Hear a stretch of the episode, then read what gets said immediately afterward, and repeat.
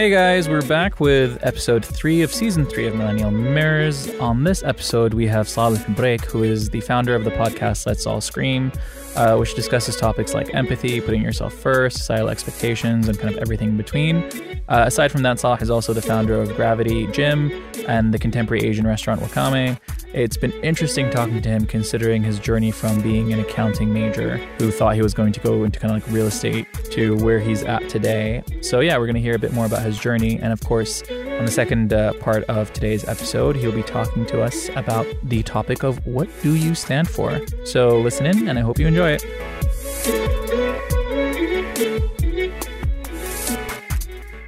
So, welcome, Saleh, to the podcast. Thank you so much for having me. Thank you so much for taking the time. Yeah. Um, so we're going to be talking about what do you stand for, but this part of the episode, we're kind of just going to dive into Saleh a bit more. Okay. Um, so what's the story of Saleh Al Break?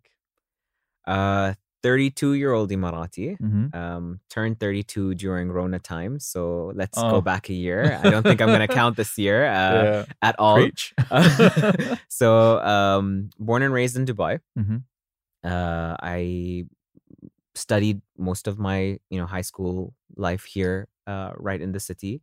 Uh, was so thankful to be to even have that experience because I was exposed to so many different cultures that Mm. when I went to uh, study for my university bachelor's degree in the UK, Mhm. uh, it wasn't so much of a culture shock. Yeah.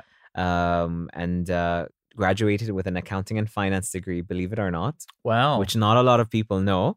Um, and when people ask me why, Yeah. I'm I use the typical Arab excuse of because my dad told me to. like it's just it was something where as a 17 year old I wasn't exposed to um different facets of the industry. Yeah. And so all I thought was, you know, business. Mm, Typical answer, you know, I wanted to study business. And then my dad, uh, being an entrepreneur himself throughout his entire life, uh, basically told me, why don't you do accounting and finance? Because it's um always a good back, you can back, it's like Yeah. a good backdrop in case uh, you go into any you know what's uh, funny? industry. My dad tried to push me into doing finance um, as well. Mhm. And I didn't want to do finance. I wanted to do marketing and, and management. And he pushed me to doing finance. I took two finance classes, got two C's. And I was like, I can keep going if you want, but I mean, it's not looking good for you. for me, like- for me, it was the opposite. So I went in, and I, you know, I was good with numbers, Yeah. uh, and so and, I, you know, I was getting okay grades, I would Yeah. say. Um, graduated, um, and I assumed that I was coming coming back to work for my dad. He's an entrepreneur. I was going to Yeah. work for him. I graduated in 2009, Mhm. which for people who know was the worst year. Uh, the financial crisis hit, um, and so and and my dad's portfolio is some of it is based in real estate, so Yeah. that was the hardest hit. So he basically looked at me and was like, "Well, hey, you're not coming to work with me, and I wasn't ever planning for you to work with me." And I'm like, "But wait, I'm the eldest son. like, isn't this supposed to be the protege type Yeah, thing?" And he goes, No, like um, you know, like you uh studied on your own. So my dad I didn't go I didn't get a scholarship. So my dad paid for the tuition, Mhm. but my pocket money, for example, I had to work for it while I was in the UK. Okay. and so my dad's very much like, you know, he he's a first generation entrepreneur. So Mm-hmm. um his my grandmother was a headmistress of a school and my grandfather was an accountant. Okay. So he was very much like make something of yourself. Um, and uh, so that mentality came with him, like even after I graduated from university. And I was like, so wait, I have to go get a job. And he's like, yeah. I'm like, no, but this doesn't go with that deeper feeling I had that I had to achieve something. How am I going to Yeah, achieve yeah. something as a as a graduate trainee? Got a job uh, at Dubai Aluminium. Mhm. Um, my first job, really loved it, uh, and the people that were there. But throughout the four and a half years, it was quite a while that I spent there. I still felt there was something wrong. Like I Mhm. had to be doing something different, and one thing led to the other, and uh, I opened up my first business, which was digital agency okay. in 2011 when and then I was 23 at the time and then Amazing. and then that fell into another thing and I just started um, realizing that I was entrepreneurship was in my blood so I started you know going into another business and another business and alhamdulillah like from 23 to 32 i am no longer an accountant I, I i realized that uh, comms, communications, PR, digital media was Mhm. my calling. It was the thing that I I was more passionate about, and so I work full time at uh, Dubai Tourism Mhm. in uh, in campaigns and digital management.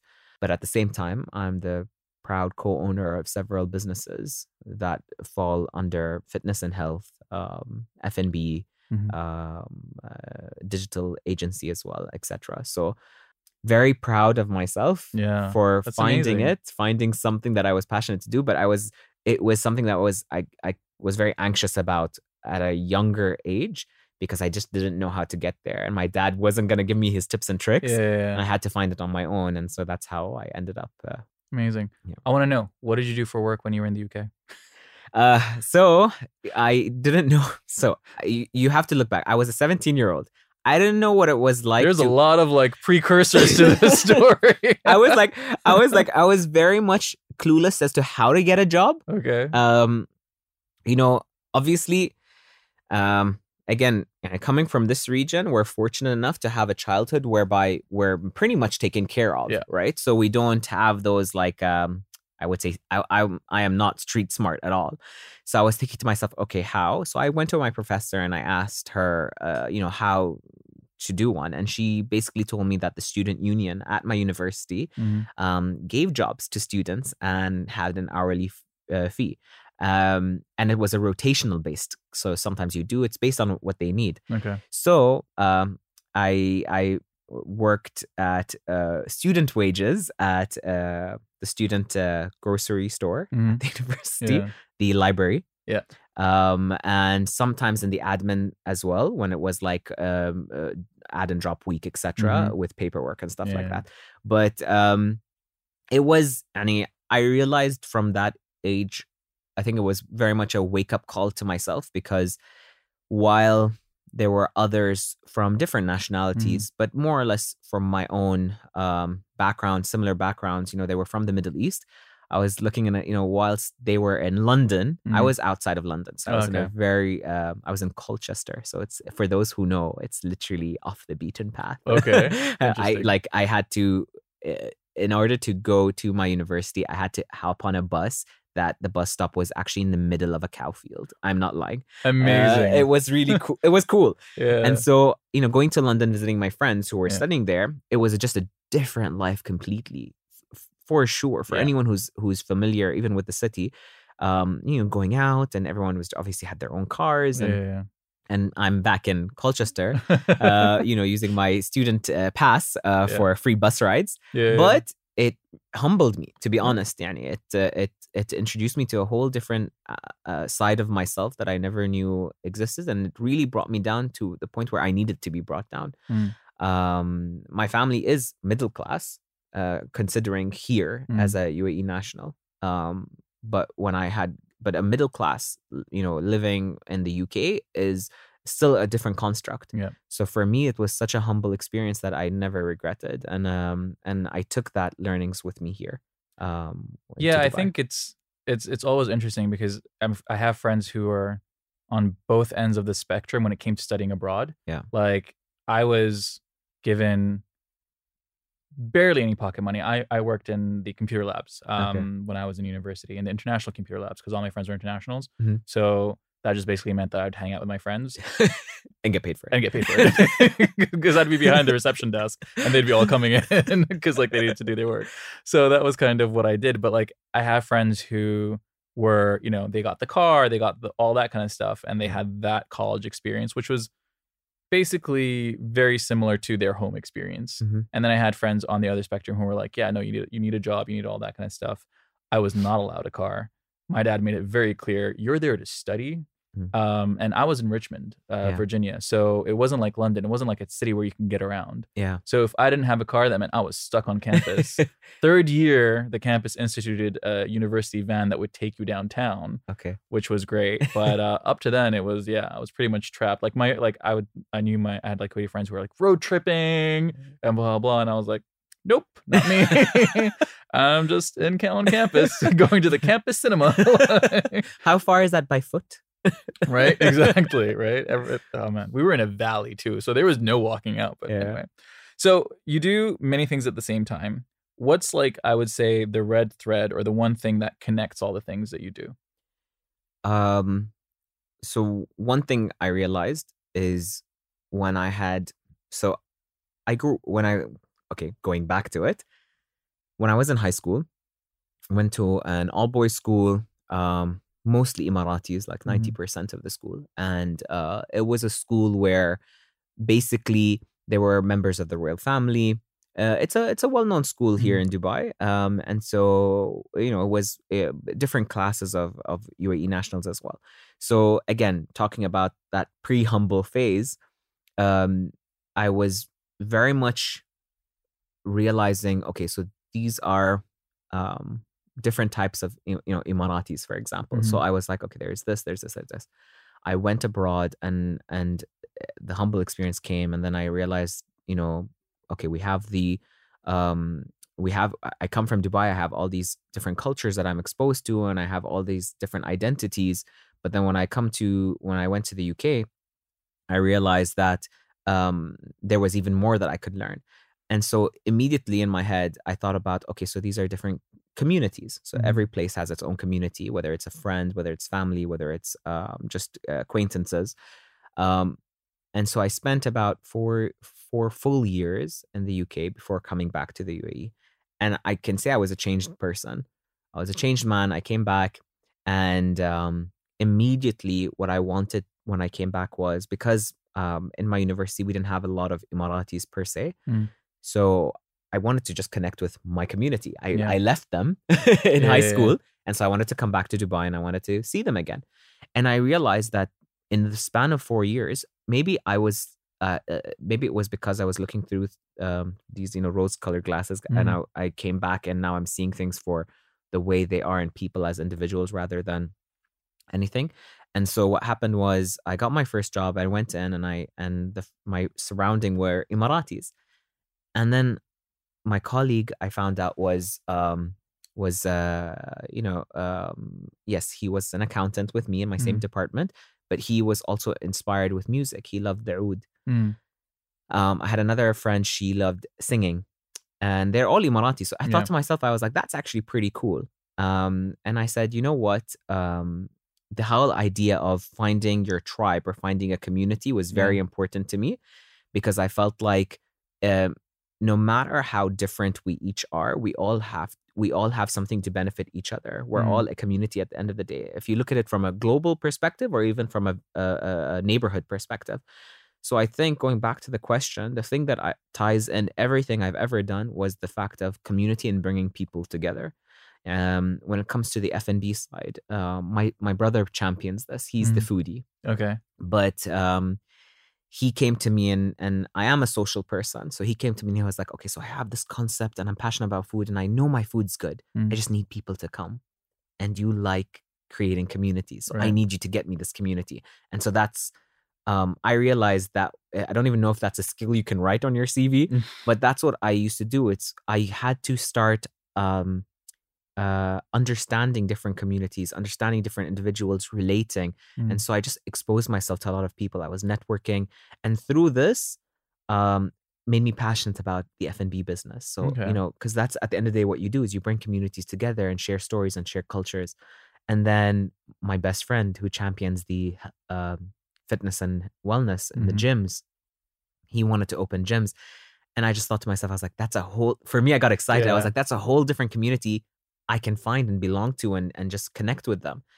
And it just kind of, even, even the digital media, the agency, the same thing. Um, it, it's, you meet the creatives, right? Yeah, the, yeah, yeah. the, the artists and the singers.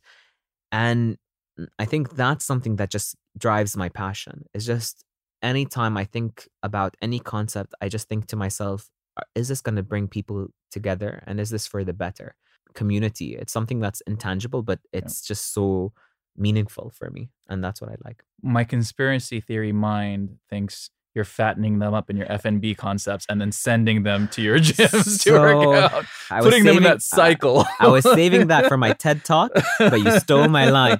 Uh, but you know what? It's literally actually I tell that to everyone. I tell so when I tell people they're like, "What are you into?" and I and I tell them, and then before they say it, I'm just like, "Yes, I make you gain weight in one side, and I make you lose the weight in the other side. It's a vicious cycle, I know, but hey, someone's got to make money." Um, but Yeah. at the end of the day, um, it's just so funny. If if you asked me, my first ever concept was, Mhm. or my first ever um, company that I founded was ThinkUp. So it Mhm. was a homegrown digital agency, but it was also a creative uh, agency as well.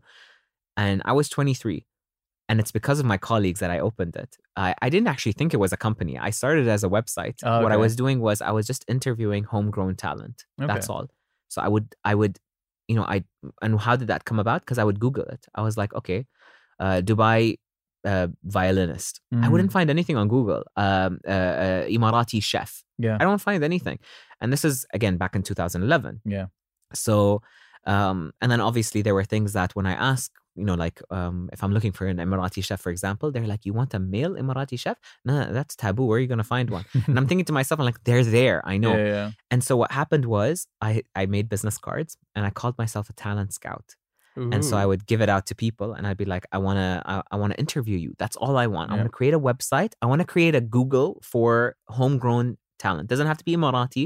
I just need them to be from this region, Yeah. if not the UAE. Um, because I was tired of, you know, going down Sheikh Road and seeing um, you know, movie stars on Mhm. posters when we have uh talent uh, Yeah. talented people here that could have designed that poster, that could have featured in that poster, Yeah. that could have created something beautiful for the region. So why are we just outsourcing? You know, we can just uh, do it Yeah. from uh, crowdsourcing from home. Yeah, and Completely agree. so that's what happened. It started off as a website. And then a year later, or a year and a half later, a company was like, Oh, I saw you interviewed this person. Can we use them for an ad? And I'm like, Ah, okay. So I would introduce them Mhm. six months later then i was then the more requests were coming so two years down the line people were actually contracting us to source homegrown uh, creative people whether it was it could it could be it, it was even actually to a point where they wanted entrepreneurs they're like do you have a list of entrepreneurs so we became a database Oh wow. and then our third and fourth year is where we kind of found our our groove whereby we were um developing campaigns for people so we sat with the likes of coca-cola and these guys like alhamdulillah like Mm. the team was just a bunch of 20 year old uh, Yeah. 20 year old you know dubai residents emiratis and the like and we were telling companies how to connect with uae people Yeah. which was the beautiful part and then again that's how the community thing uh, went into that so i completely agree with what you said So out of all the things you've done, what gives you the most fulfillment? out of everything, I think the main thing is I know I have as an entrepreneur, I know I have each each company is like my my my child. So I, you know, because I I made them. I saw when they were literally empty, and we had to literally, like even in the gym, we had Yeah. to literally fix the equipment ourselves. But I think the most fulfillment I get is actually my day job. Um, I Oh, okay, know it cool. sounds it sounds it sounds weird, but for me, so my job in Dubai tourism is, and the only reason why, so you know, maybe people are asking, okay, so he has businesses, why work a full time job? Mhm. I was called for the fact of my um, community focus. So the CEO of Dubai Tourism, Sam Kazim, uh, uh, called and and he was basically, you know, he was like, "So you're the think up guy." That's what I used to be called before the before the other entities came. And so he's like, "You're this guy," and I'm like, "Yeah." He goes, um, "I think I have something for you that will be you'd be interested." And my job at the moment is I lead a department. I report to a director, but I lead a team of ten young uh, UAE residents, Mhm. uh, Emiratis, Bahrainis, uh, a mix. And our entire mandate as a department is um, we look for content creators globally to showcase our home. And um, I'm so proud of the community as as an Arab, not just as a Dubai resident, but as an Arab, that my job specifically goes to addressing misconceptions in this region through content creators from global markets. So I have worked with YouTubers and people on Instagram. Sometimes even we celebrities. A content creator can be anyone that Yeah. has a phone, basically. So we uh, journalists, and our main role is how do we um, amplify our message of who we are as an Arab society? Because Sheikh Mohammed, his his vision has never been just a Dubai vision. He does things for the you know even the Hope Mars mission. It was Mhm. for the Arab world.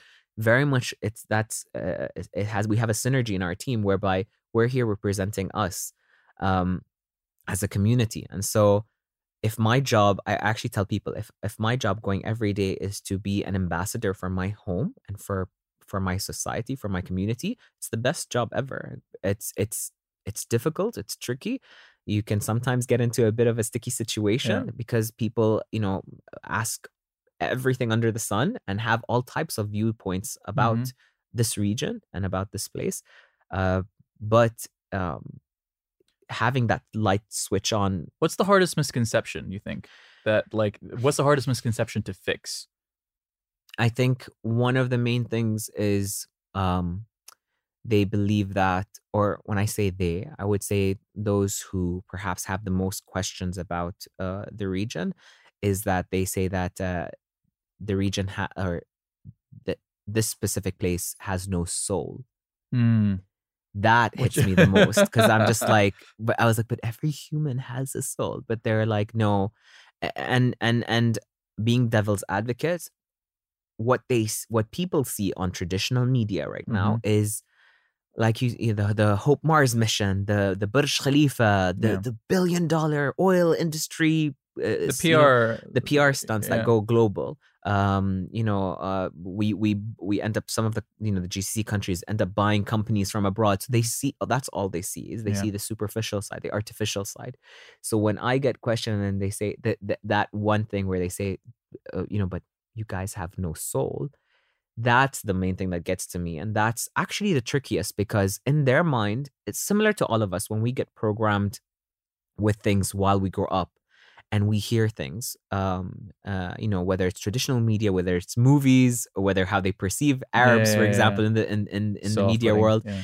um uh it's very hard to change that mindset because their mind's already done they're just here to debate Yeah, they're not here to to change their minds so i've had people that i've hosted myself that maybe didn't leave with a different perspective Mhm. but um but i think that's the most thing that's the trickiest for us to do and that i try to uh teach my team um how to answer what to answer but honestly just to be very honest in their approach because obviously if you're People smell the bull. familiar yeah if you're familiar yeah for, if you're Yeah, familiar yeah. with the region um very much has a soul Okay. Um looking at your life now, how is it different than what you expected?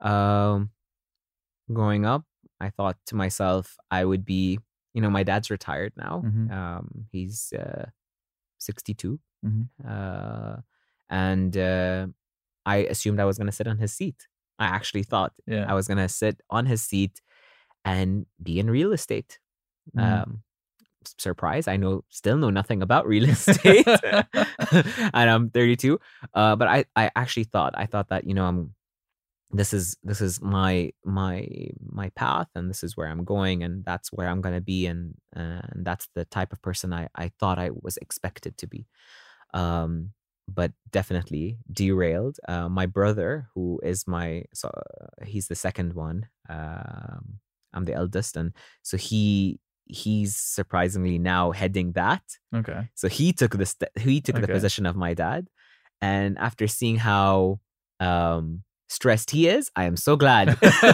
it didn't play out the way that I wanted it to be. Uh, but yeah, definitely it it took a different turn, but for the best, alhamdulillah. Alhamdulillah. And so our topic for this episode is what do you stand for? And whenever I bring a guest on for an episode, I get asked, why did you bring this guest? Or what makes them qualified to speak about the topic? And rather than answer on behalf of the guest, I'm like, why do you think you can speak on the topic of what do you stand for? I think from my experience specifically coming from this region, growing up in Dubai, being exposed to a lot of different cultures, going outside, going through that humble experience, coming back, creating things from scratch, you know, um, finding myself in the process and then getting to a point of where I am today, it definitely wasn't easy, but I know I have something to say. I know that after 32 years, I definitely um, have earned my place in, in in today's society, and so you can't help but not stand for something after going through, you know, tribulations and and the struggles that you go through in different aspects of your uh, of your life. So, um, so yes, I I definitely think whether it's my um, career background or whether it's just even on a personal background coming from uh, coming from here that I think that uh, I I do deserve to stand for something and I do. okay, great. Well, we're going to end the episode there. Okay. Thank you so much for joining me. No, um, we're, you. of course, going to continue to do the second part. So, thanks for everyone for listening. You guys can find all the links on where to find out more about Saleh in the episode description. You can also hear the rest of our discussion about what do you stand for on Wednesday. So, make sure you're subscribed wherever you are listening. If you're not already, so not to miss anything. As always, I love your comments, uh, messages, suggestions, everything. Keep it coming.